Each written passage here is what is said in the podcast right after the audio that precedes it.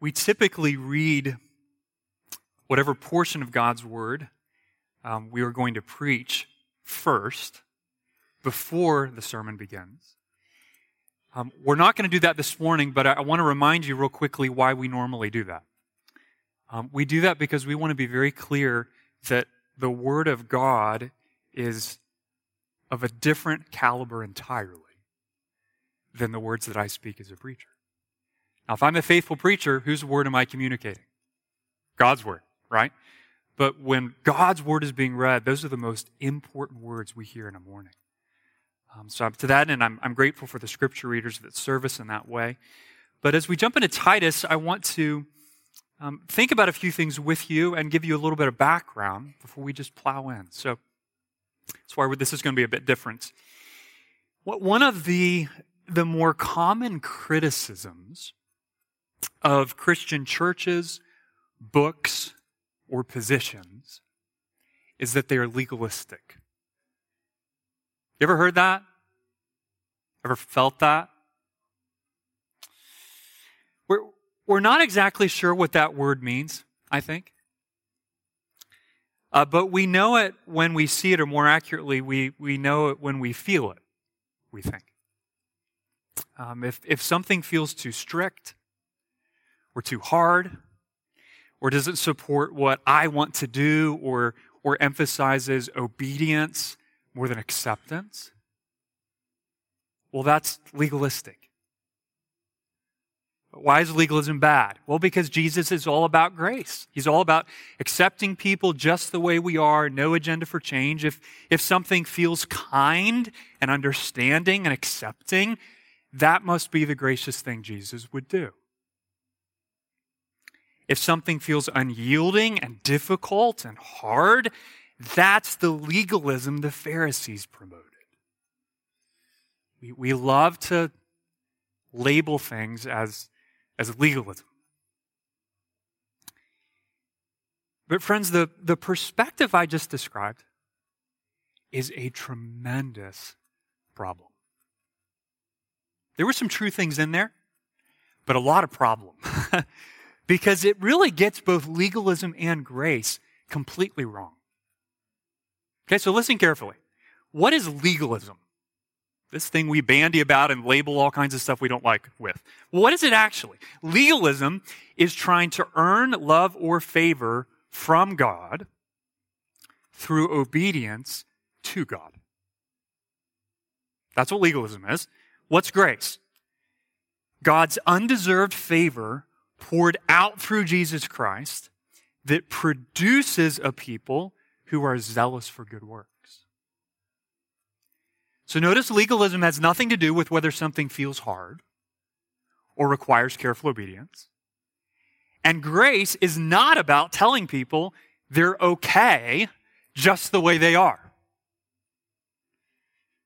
Titus 2 verse 11, for the grace of God has appeared what is grace? What's it all about? The grace of God has appeared, bringing salvation for all people, training us to renounce ungodliness and worldly passions, and to live self controlled, upright, and godly lives in the present age, waiting for our blessed hope, the appearing of the glory of our great God and Savior Jesus Christ, who gave himself for us to redeem us from all lawlessness and to purify for himself a people for his own possession who are zealous for good works.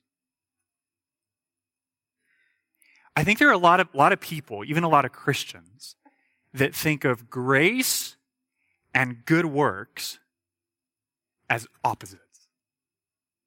You might not say that, but functionally they, they feel like that. They sit like that in your heart. We, we like the idea of relating to God on the basis of grace. But, but the moment someone emphasizes the importance of works, all our legalism alarms start going off. Maybe you've experienced that. Friend, listen, listen very carefully to me, okay? Because this might be the most important thing you take away from the entire series of the book of Titus. In the kingdom of God, grace and good works are not spiritual enemies. They're not opposites. They are inseparable twins. You cannot disconnect them. We are saved by grace, and we are saved for good works. That's Titus in a paragraph. And that's why I'm really excited to spend seven weeks in this book. We're going to call this series Zealous for Good Works because where grace is present, good works follow. And where good works are absent, grace is missing in action. Paul's letter to Titus helps explain that connection because I think maybe you would say, okay, Matthew, I've, I've never pitted them against each other, but I, I don't always understand how are they connected. I, I believe in grace. I'm not going to diss good works. I'm on board with both those things, but, but it feels like two entirely separate things that are not impacting one another. I, I've felt that at different points in my life. This is why Titus is so helpful. Paul's going to show us how the, the gospel of grace actually creates and produces a people that are zealous for good works. How, how grace produces good works such that a life of godliness, a life of obedience, is actually a tremendous joy and not a crushing burden. That's what grace does. So here's a little bit about Titus, okay? Titus, if you're not familiar with him, this is Paul's letter to a man named Titus. Um, he was an apostolic delegate, which just means a, a co worker of the Apostle Paul in the first century. He, he spent most of his ministry life caring for Gentile churches that Paul had planted. And he, he actually labored with Paul from the very beginning of his first missionary journey. And he became a dear friend and a partner in ministry. Um, he also served in some really difficult church settings. Um, church life is not just all smooth sailing. Why not? Well, quite simply because the moment you get a couple hundred sinners saved by grace, but still struggling with sin in the same place, and we're seeking to do life together, that's going to be messy, right? It was, it was messy in the first century, it's messy today. But Titus worked in some especially difficult places, including the church in Corinth. And in the mid 60s, uh, we find Titus on the island of Crete. If you look at Titus 1, verse 5, Paul left him there, quote, so that you, Titus, might put what remained into order. Into order. Um, basically, false teachers were threatening the purity of the church in Crete.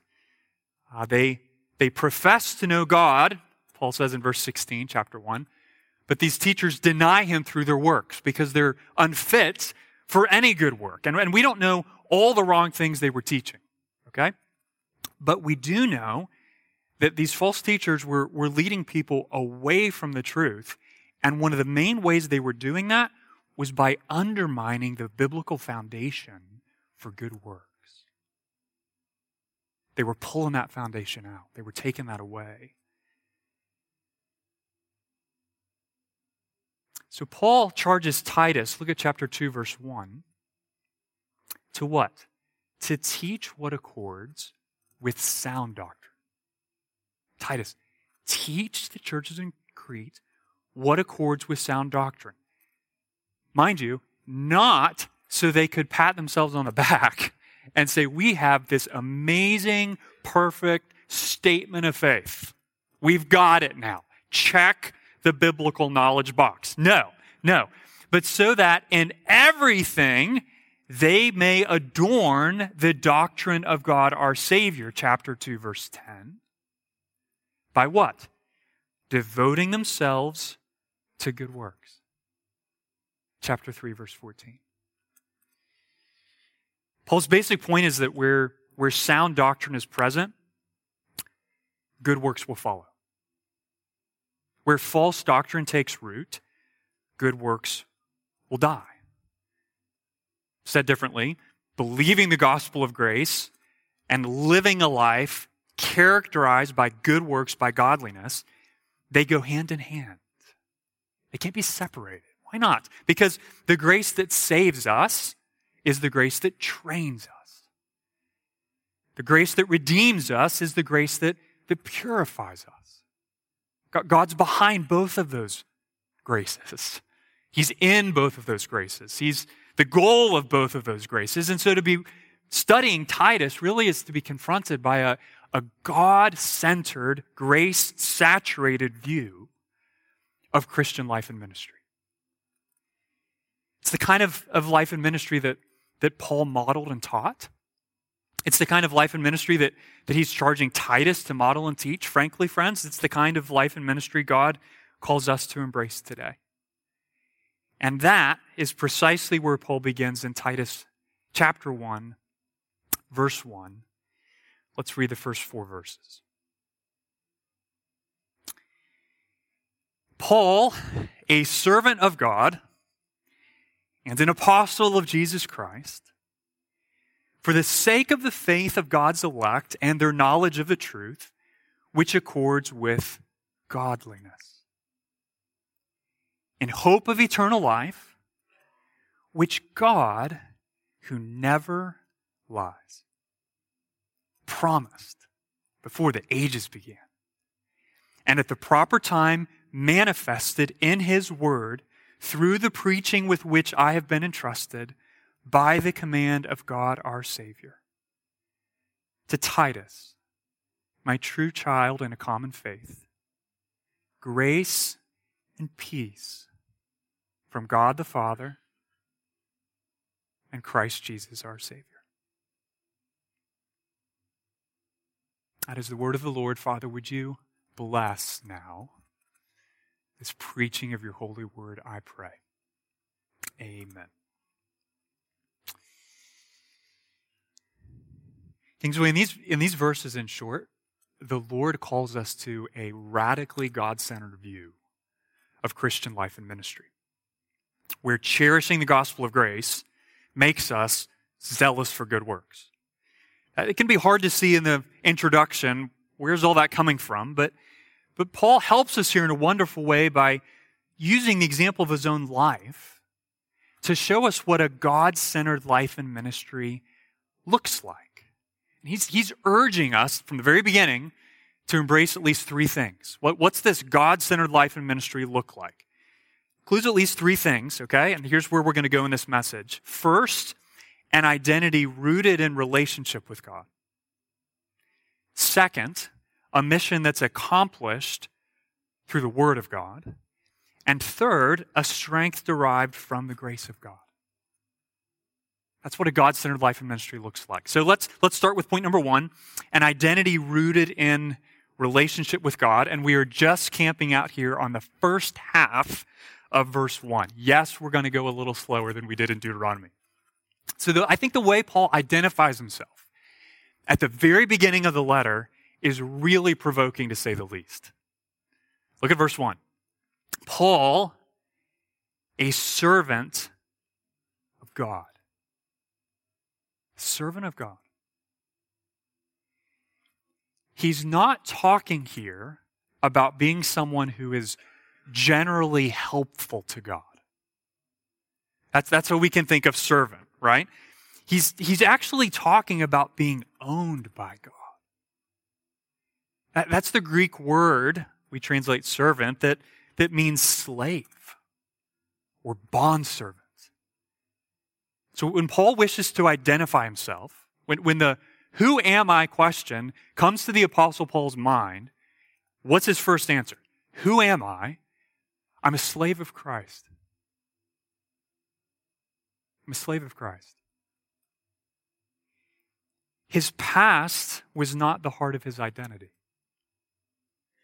His vocational success was not the heart of his identity. How, how other people thought about him or how other people evaluated him was not the heart of his identity. What, what's the heart of Paul's identity? His relationship to God as a slave of God. That's the heart of his sense of self, his identity. Listen to how Murray Harris describes this. A slave is someone whose person and service wholly belong to another. As Christ purchased possession, the Christian is wholly devoted to the person of the Master. As Christ's movable property, the Christian is totally available for the Master's use. This complete devotion to Christ includes three elements. Humble submission to the person of Jesus, unquestioning obedience to the Master's will, and an exclusive preoccupation with pleasing Christ. This, he writes, was Paul's magnificent obsession.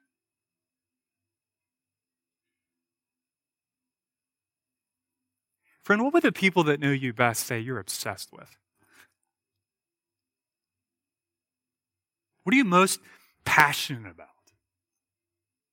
What, what gives, what makes you more excited to be busy doing than anything else in your life? Whatever that is, is your chosen source of identity more often than not. Humble submission, unquestioning obedience, exclusive preoccupation with pleasing Christ. That is the identity God calls us to. And here's the paradox, frankly. Only in becoming a slave of Christ, only in, in laying down your life for the one who laid down his life for you, will you actually find true freedom and true joy it, it feels, what's it feel like? It feels like joy is waiting for those who serve themselves. What do I want to do? What do I feel like having? But, but that's never enough, is it? You'll, you'll always want more stuff, more, more approval, more success. You'll, you'll end up envying people that have more than you and looking down on people that have less than you. And neither of those paths leads to joy. Only being, becoming a, a servant of God will give you a stable identity, friend, a life giving identity that nothing in this world can threaten or take away. A, a God centered life begins with an identity rooted in God. You are his bondservant. You are Christ's slave. You do not exist, Christian, fundamentally to serve your company, your clients, your boyfriend, your spouse, your kids, or even your church. You exist to please God. God alone. And our sense of self has to start with Him. That's crucial. But as God's servants, what, what are we charged to do here? Paul doesn't stop with Paul, a servant of God. What does he say next? Paul, a servant of God and an apostle of Jesus Christ. What, what are God's servants charged to do? Well, we're charged with the very same thing that the Lord charged the apostle Paul with. We are sent ones, literally translated. Not, not in the apostolic sense. I'm not saying that. As, as Paul was, we're not commissioned to write scripture as eyewitnesses of Jesus, but, but we are sent ones in the sense that we've been entrusted and sent out with the good news of the gospel. The same gospel that the Lord entrusted Paul with. This idea, please listen carefully here, that this idea that your primary job as a Christian is to hunker down circle the wagons, avoid all the evil in this world, hide, hide your wife and your children behind your garage door, and just hold on until Jesus comes back, is the definition of unfaithfulness. Why? Because we're not just servants, we're sent servants. Does that make sense? We're sent servants. John 21, 21, as the Father has sent me, Jesus says, what? Even so, I am sending you. Sending us to do what? Jesus? Matthew 28, 19. Go and make disciples. Introduce people to me. Teach them how to follow me. 2 Corinthians 5:20. Why? Because we are ambassadors for Christ. God making his appeal through us. If, if a ambassador of the United States is entrusted with a message by the president of the United States and he flies to that foreign country and puts it under his pillow and sleeps on it, is that a faithful ambassador? No. No, because he's not just a servant, he's a, he's a sent servant. He's been entrusted with a message. As the risen Christ sent Paul out as an apostle of the Gentiles, Christians, so too he has sent you. And that means something. That, that means that we don't wait for opportunities.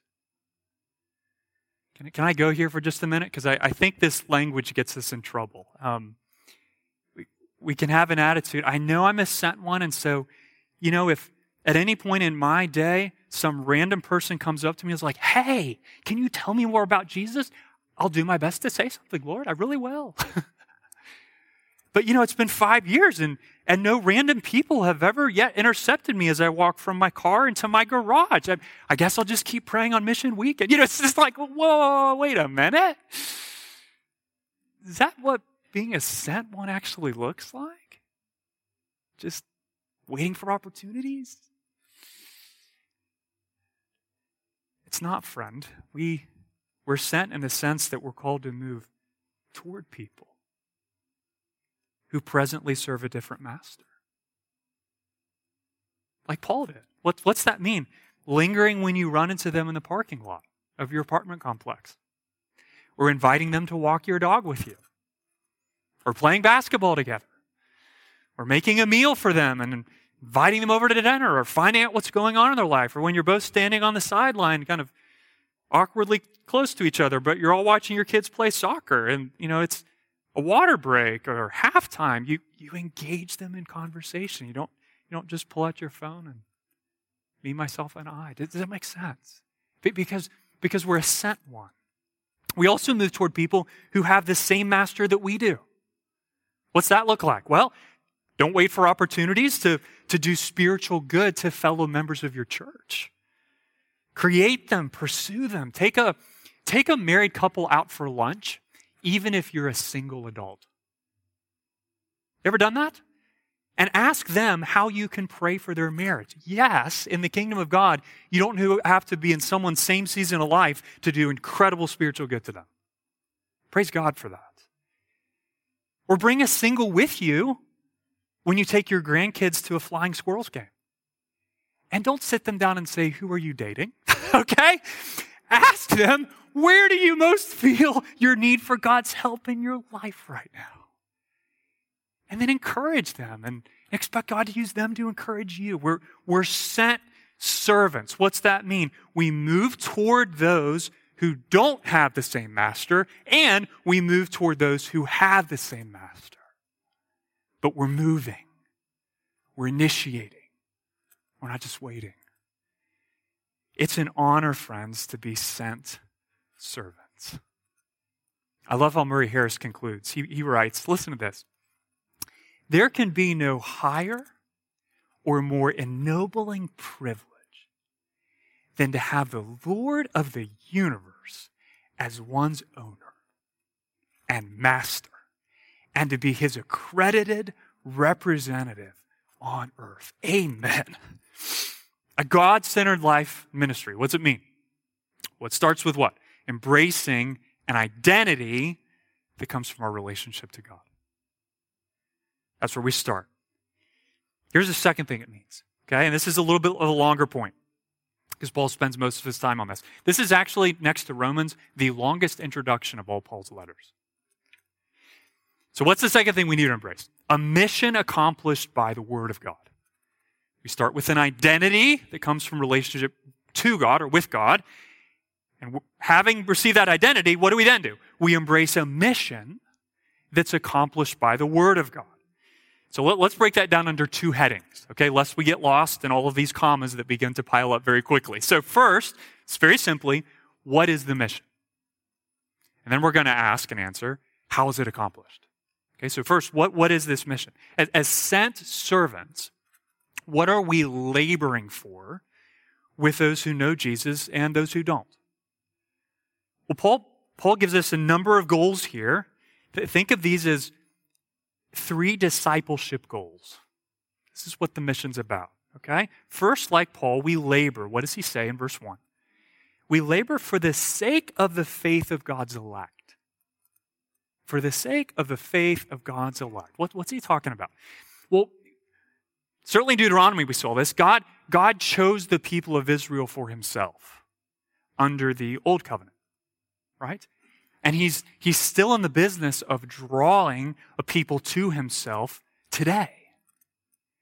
But not from a, a, a crowd of, of raised hands, adoring fans who, who are all begging to know him, but from sinners who are spiritually dead, who want nothing to do with him, without God and without hope in the world when Paul speaks of the elect of God, he's, he's not saying the elect are chosen because God somehow peered down the tunnel of time and, and saw who would respond to him if he made them an offer. That's not all what he's saying. The, the elect are chosen. Why? B- because God, in his loveliness, set his affection on the unlovely that he might make them lovely. It's God's design. It's God's will. It's God's plan. And, and having resolved to choose a people, to call a people, what does he then do? He effectually opens our eyes to see our need for a Savior and that Jesus is the Savior we need. So to labor for the sake or for the faith of God's elect means what? Helping people who don't know Jesus come to a point where they trust Jesus. Brothers and sisters, please pray in 2024 that this year would not come to an end without the Lord giving you the privilege of leading at least one person to faith in Christ Jesus.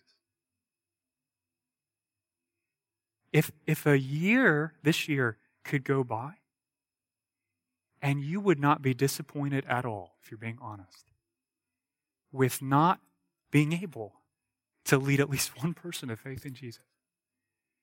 So something is wrong with our affections, with our desires. Pray for that.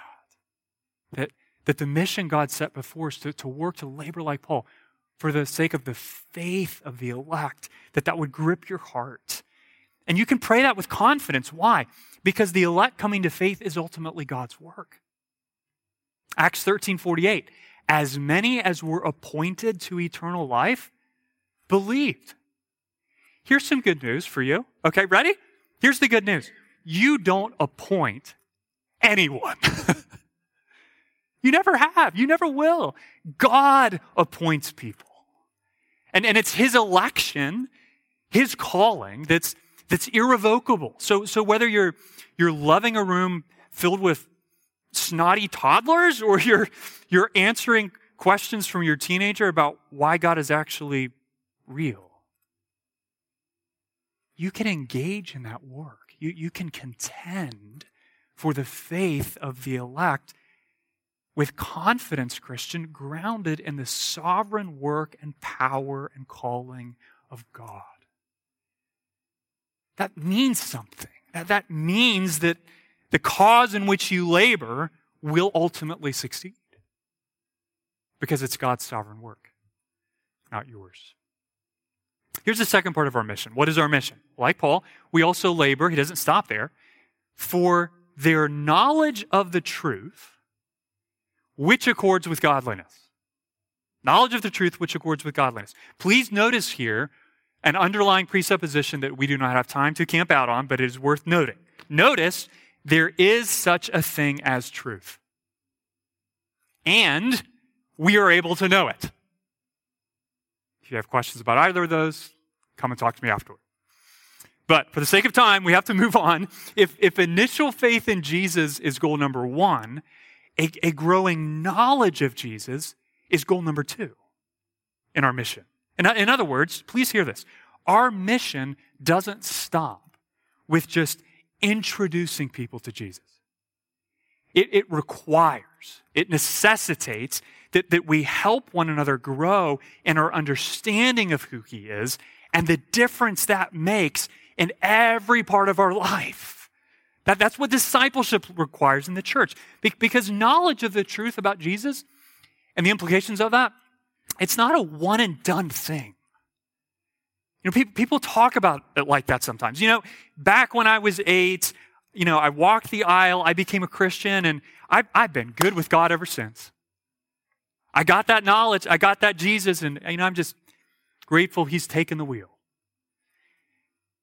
Well, I trust He has, friend, but realize according to Scripture, genuine faith in God always outs itself leads to, produces, results in, gets legs in. You get the idea.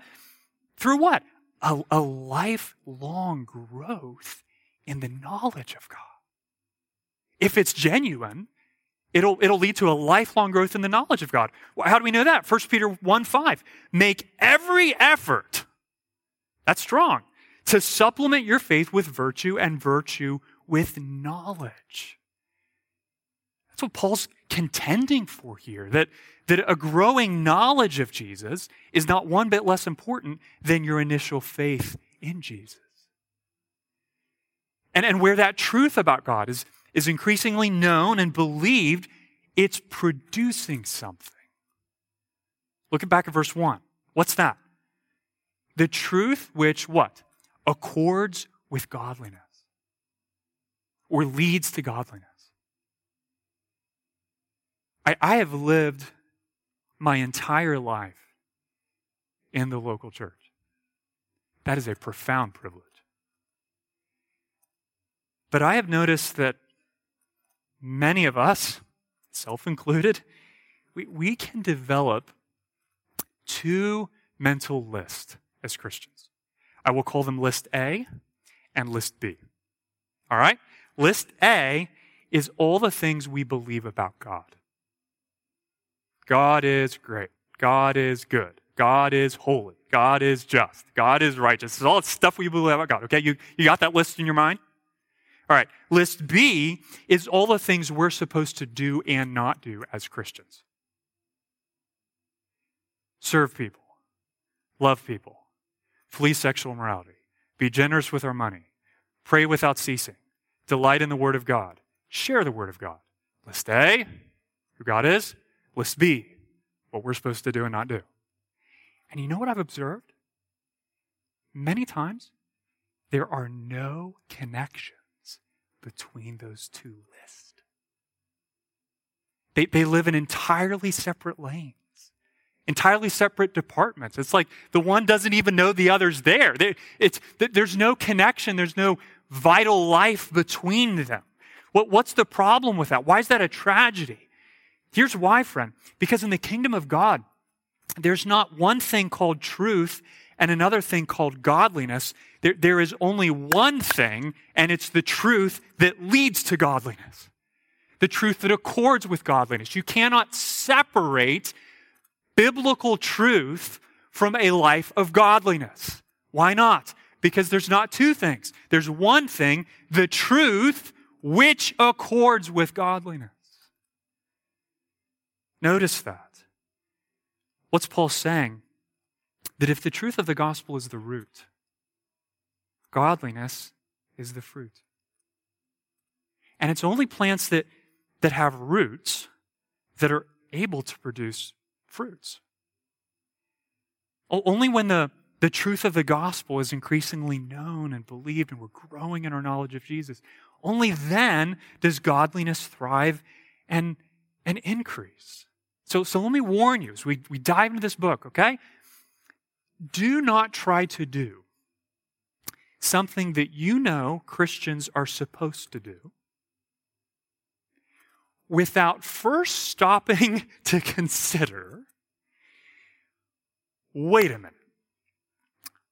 What is it about who Jesus is or what he's done for me that makes this expression of godliness good and right and possible?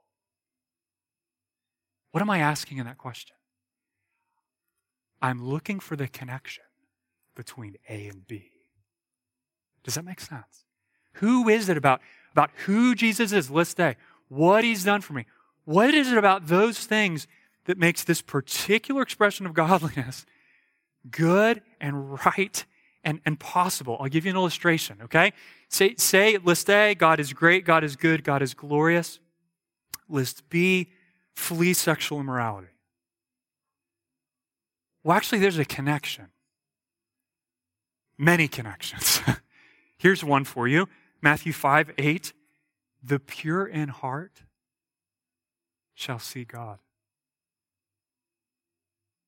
Who are the pure in heart? Those that have consecrated their life to the Lord Jesus Christ, not perfectly, but following Him faithfully, been regenerated by the Spirit. They're, they're living to follow Jesus. They're seeking to delight in the Lord.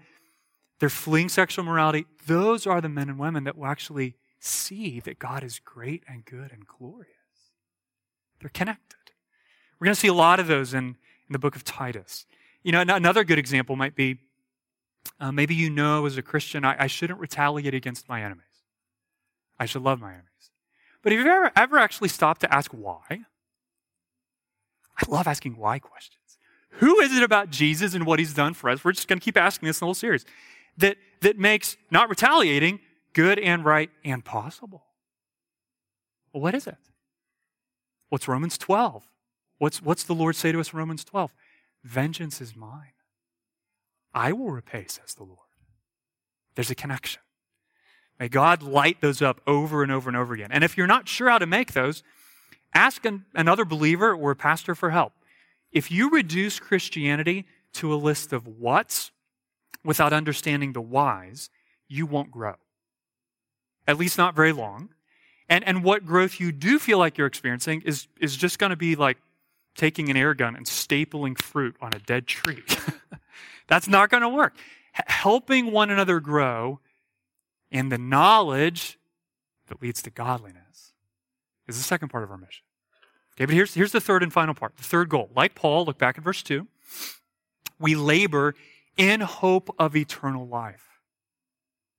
The faith of God's elect knowledge of the truth leading to godliness, and in hope of eternal life. The, the hope Paul refers to here is not wishful thinking. That's how we tend to use the word hope, right? I hope it's going to snow this year because I'm really tired of not having at least one day where we get six to eight inches of snow. Who's with me on that? Yes, I just, I long for that. Last year was just such a disappointment. I'm hoping for that. Do I have a modicum of certainty? that that's actually going to happen when I pulled up my weather this morning and I saw, oh, we're in the 60s next week. No, I mean, I, am hoping. I, I really am hoping. But it's sort of wishful thinking. That is not the hope Paul's talking about here. When Paul uses the word hope, hope of eternal life, he's speaking of confident expectation, assurance of soul. He's convinced. Of what? That there's more to life than trying to make it through another day. We're leaving the world a better place than you found it, friend. There, there is a life found in knowing God and enjoying God and being with God and loving God and being known by God. That, that's not just a beyond the grave thing for Christians, but, but is an in this life right now kind of thing, too. Hope of eternal life. That's, that's not just in glory. That life through the, the work of the Spirit is, has broken into the present age. It's already and not yet. That's, that's where they're where biblical faith and knowledge of the truth are ultimately heading. If you want to think of it that way, they're, they're not just good things, you know. Have faith, okay. Grow in the knowledge of the truth, okay. Make sure it leads to godliness, okay. Repeat. Have faith, grow in the knowledge, you know. Yes, do those things. But friend, do them remembering they, they have a great and glorious goal.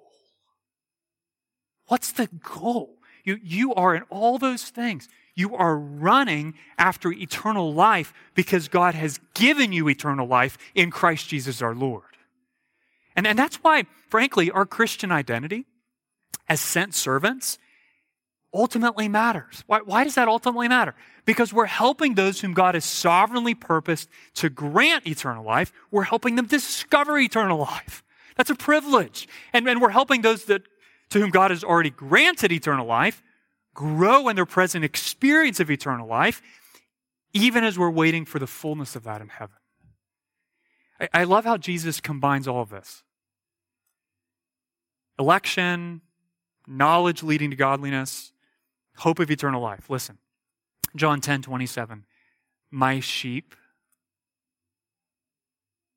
called by God, chosen by God, known by God, my sheep hear my voice, and I know them and they follow me. I, I give them eternal life and they will never perish and no one will snatch them out of my hand. Why not? 1 Corinthians 2 verse 9. For no eye has seen, nor ear heard, nor the heart of man imagined what God has prepared for those who love him. That, that eternal hope, eternal life, that's why this is all of any value, my friends. That's why the mission matters. That's our, that's our confidence. That's why every act of sacrificial love is worth it. That's why all the time that, that you and I spend to, to make disciples, all, all, the, all the money, all the emotional energy is worth it. That, that's why we don't stop killing sin and, and fighting for holiness and, helping one another to do the same. Why do, why do we keep going? Why do we persevere? Because God has set nothing less than eternal life before us. That's why. That's the prize. That's the goal. That, that's why Christian mission matters why we refuse to lose heart. Richard Yarbrough says it like this This future, eternal life, the future God promises, is more powerful in this fallen world than the seemingly intractable evil and setbacks that can easily darken church leaders' vision, skew their judgment, and extinguish their hope. More powerful. Why? Because the hope of eternal life is not make believe. It's not wishful thinking. Look back at verse 2. It's what God, who what? Who never lies. Who never lies. Promised before the ages began. How, how often, think about this, do we make promises we don't keep? You have, you have a list of that somewhere? All the promises in your life, things you've said you would do? I'll fix that. Hey, so you said you would. Ooh. we, we, we say we're going to do things, and then we forget to do them. We, we say we're going to do things, and then circumstances change, and we can no longer do what we said we would do. We lie unintentionally, we lie intentionally, but we don't keep all our promises. God never lies because he cannot lie. Numbers 23:19. Quinn read this earlier. God is not a man that he should lie or a son of man that he should change his mind? Has he said and will he not do it? Or has he spoken?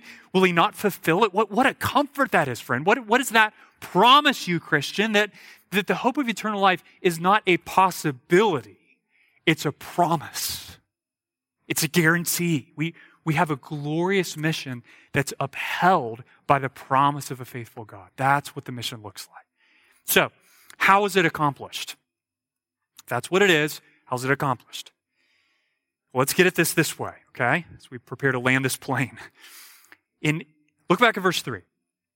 In what form or what kind of way does the promise of eternal life come to us? What does Paul say? Look at verse 3. It comes to us, what? In his word. In his word. In, in the form of a message.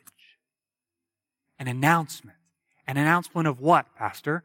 An announcement, a happy announcement that because of what Jesus has done for us, sinners can come home to God. The announcement of the gospel, the good news.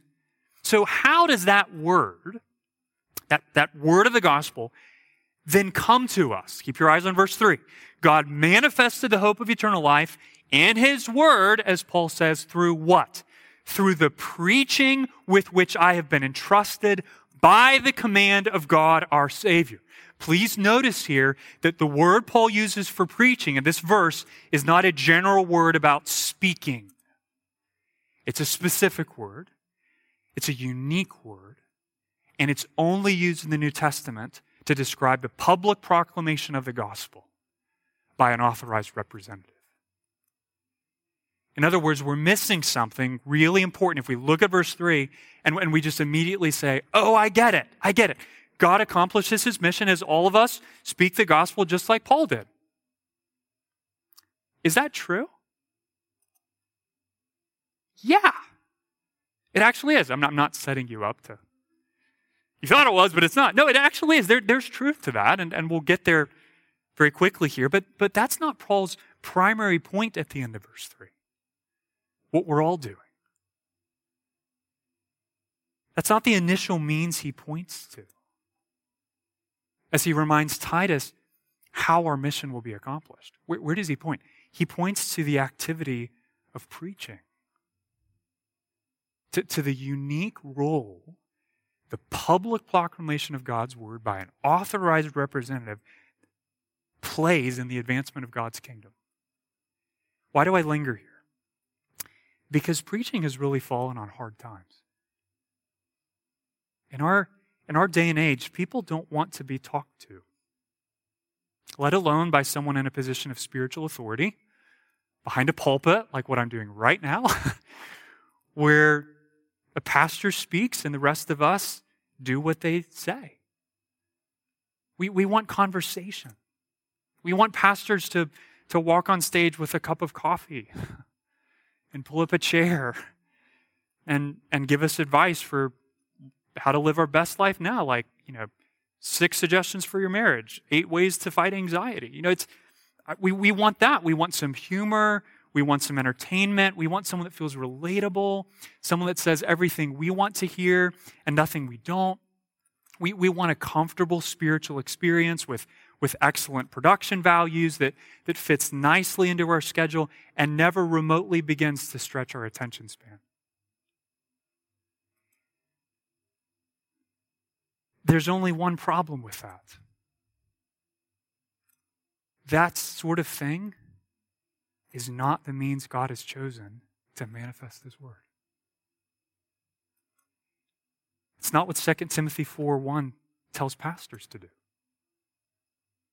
I charge you in the presence of God and of Christ Jesus, who is to judge the living and the dead, and by his appearing and his kingdom, preach the word. Be ready in season and out of season. Reprove, rebuke, and exhort with complete patience and teaching. Friend, you realize that to accomplish his mission through his word, God has not chosen polished communicators. He has chosen weak preachers. He's chosen men who stand in the pulpit with fear and trembling. That's who Paul was. And, and while there are, there important discontinuities, okay, between apostles who preached back then and pastors who are preaching today, that the essential task is the same.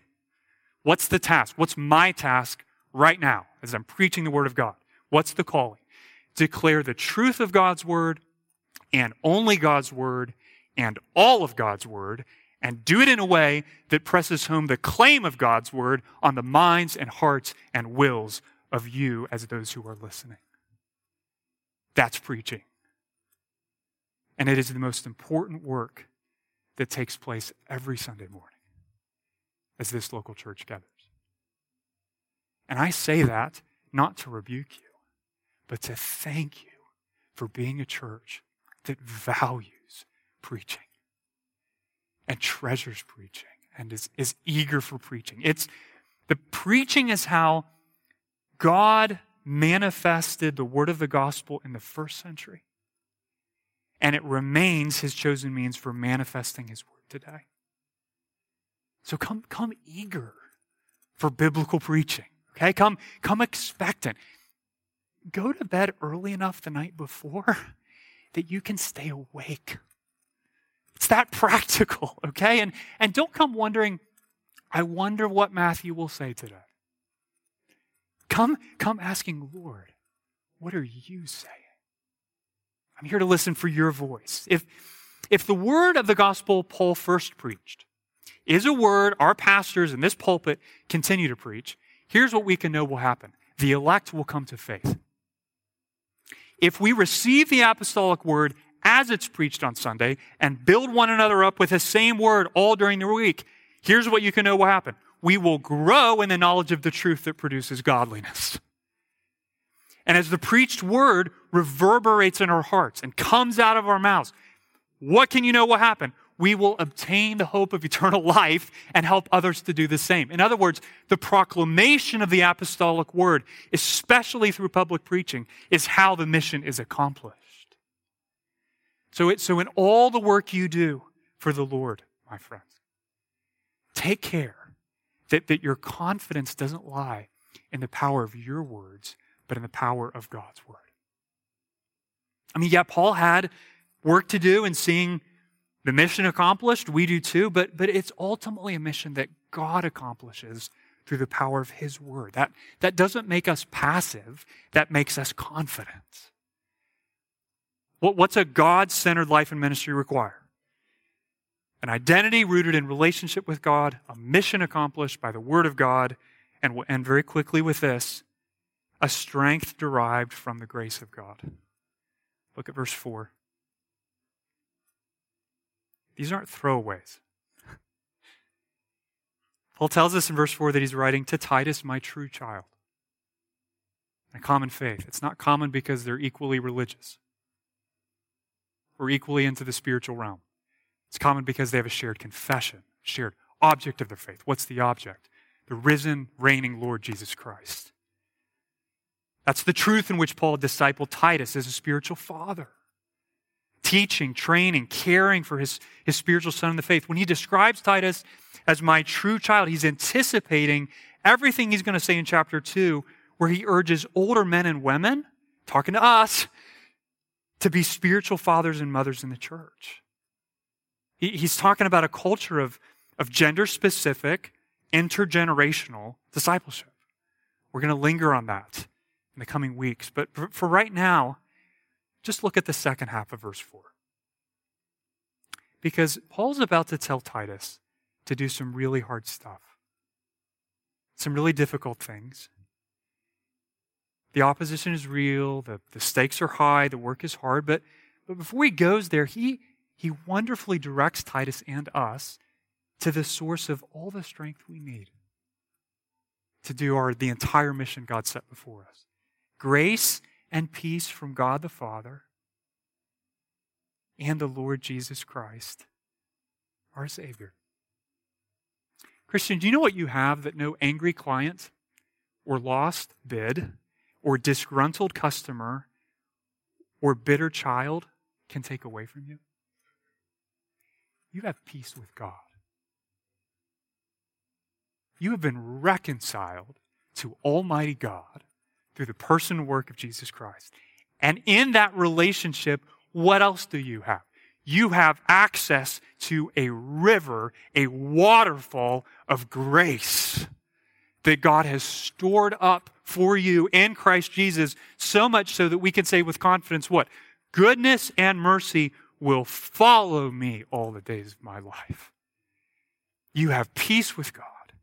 You have grace from God. All you need to embrace a God given identity and be faithful in a God given mission. Do not look to your own resources, friend. As you head into another week, look to the Lord. His grace is sufficient, it is abundant, and it will be enough. This whole book is going to call us to a God centered view of Christian life and ministry. Here's how that begins with a what? An identity that's rooted in God, a mission that is accomplished by God, as we rely on a strength that comes from God. May that be what the Lord does in our hearts as we study this precious book. Let's pray.